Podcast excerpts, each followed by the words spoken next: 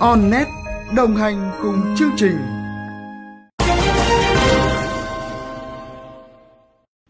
Xin được kính chào quý vị, chào mừng quý vị đến với bản tin nhanh 5 phút trên kênh thông tin Invest TV. Hãy cùng với Minh Thùy cập nhật những thông tin mới nhất có trong ngày hôm nay ngày 10 tháng 6. Mở đầu là phần tin trong nước. Sở Kế hoạch và Đầu tư thành phố Hà Nội vừa ban hành văn bản về việc dừng triển khai thực hiện 82 dự án theo hợp đồng xây dựng chuyển giao BT. Đáng chú ý trong số này có dự án của nhiều ông lớn bất động sản như HUD, Gile Simco, Hatexco, TNT, Eurowindow Holding, Him Lam, Công ty Cổ phần Tập đoàn Hoành Sơn, Bitexco.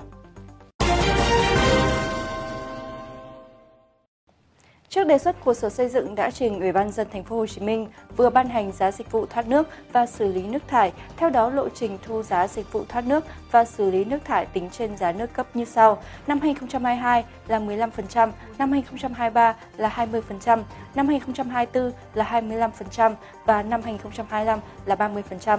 Đối tượng áp dụng bao gồm các cơ quan, tổ chức, hộ gia đình có hoạt động xả nước thải sinh hoạt vào hệ thống thoát nước, nguồn tiếp nhận và các cơ quan tổ chức cá nhân khác có liên quan.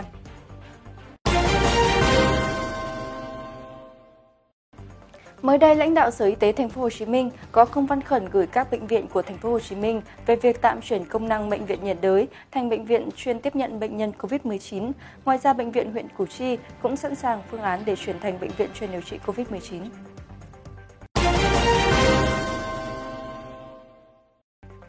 Mới đây, chuyến bay VN7217 của hãng hàng không quốc gia đã cất cánh từ Hà Nội đi thành phố Hồ Chí Minh với hơn 40 tấn vải thiều Bắc Giang. Đây là lần đầu tiên Vietnam Airlines bố trí riêng một siêu máy bay Boeing 7879 chỉ để chở vải thiều tới tay người tiêu dùng. Ngoài chuyến bay trên, gần 60 tấn vải thiều cũng được vận chuyển trên các tàu bay khác của hãng vào thành phố Hồ Chí Minh. Như vậy, Vietnam Airlines đã đưa gần 100 tấn vải thiều đi tiêu thụ. Mới đây, tại cuộc họp, Ban chỉ đạo quốc gia phòng chống dịch COVID-19, Bộ Y tế cho biết sẽ triển khai thiết bị xét nghiệm COVID-19 do BKAV chế tạo.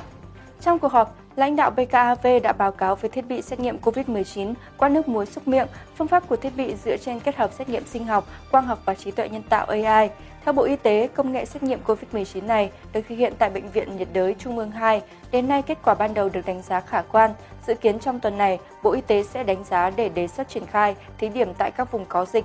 Nếu giải pháp xét nghiệm này thành công thì nó sẽ thay đổi chiến lược phòng chống COVID-19 ở Việt Nam khi chúng ta có thể dễ dàng, nhanh chóng phát hiện người nhiễm COVID-19 với chi phí công sức được tiết kiệm hơn rất nhiều. Chia sẻ với Nikkei Asia, Facebook cho biết Việt Nam là thị trường quan trọng của mạng xã hội lớn nhất thế giới này với doanh thu cao nhất trong khu vực Đông Nam Á. Theo Facebook, người dân các vùng nông thôn Việt Nam đang ngày càng thích nghi với smartphone, nhất là các chức năng chat và video. Vì vậy, để thúc đẩy tăng trưởng, thị trường nông thôn là một phần trong kế hoạch cho giai đoạn tiếp theo của mạng xã hội này.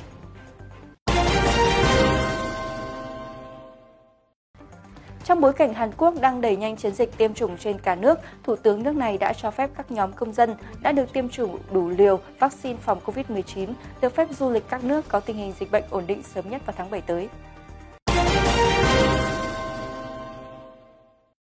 Theo số liệu của cơ quan y tế San Francisco cho biết, thành phố này đã gần đạt đến mục tiêu miễn dịch cộng đồng với gần 80% dân cư của thành phố này được tiêm chủng ít nhất một liều vaccine ngừa COVID-19 và khoảng 68% dân số đã tiêm đủ hai liều, trong đó tỷ lệ tiêm chủng ở nhóm dân cư gốc Á và Thái Bình Dương cao hơn so với mức trung bình của thành phố.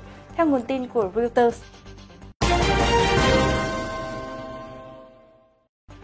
nguồn tin của Reuters, hãng công nghệ Apple đang trong giai đoạn đầu thảo luận với hai đối tác Trung Quốc là CATL và BYD về sản xuất pin cho xe điện tương lai của hãng tại Mỹ. Trong báo cáo điều tra do tổ chức phi lợi nhuận ProPublica cho biết một số người giàu nhất nước Mỹ đã trả rất ít thuế thu nhập so với khối tài sản khổng lồ của họ và thậm chí đôi khi không trả đồng nào. Theo ProPublica, một số tỷ phú không có sai phạm trong việc kê khai thuế nhưng có các chiến lược trốn thuế vượt tầm của những người bình thường.